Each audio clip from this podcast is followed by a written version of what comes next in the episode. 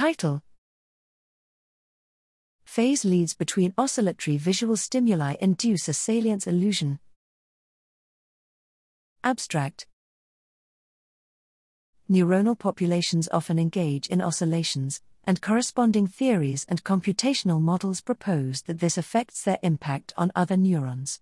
Specifically, when two neuronal populations oscillating at similar frequencies compete for impact, the phase leading one might have an advantage by providing inputs to target neurons earlier. Here, we provide direct empirical support by driving visual neuronal responses with oscillating stimuli.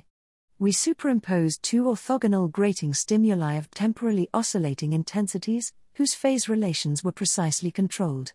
The leading stimulus was perceived as oscillating more intensely.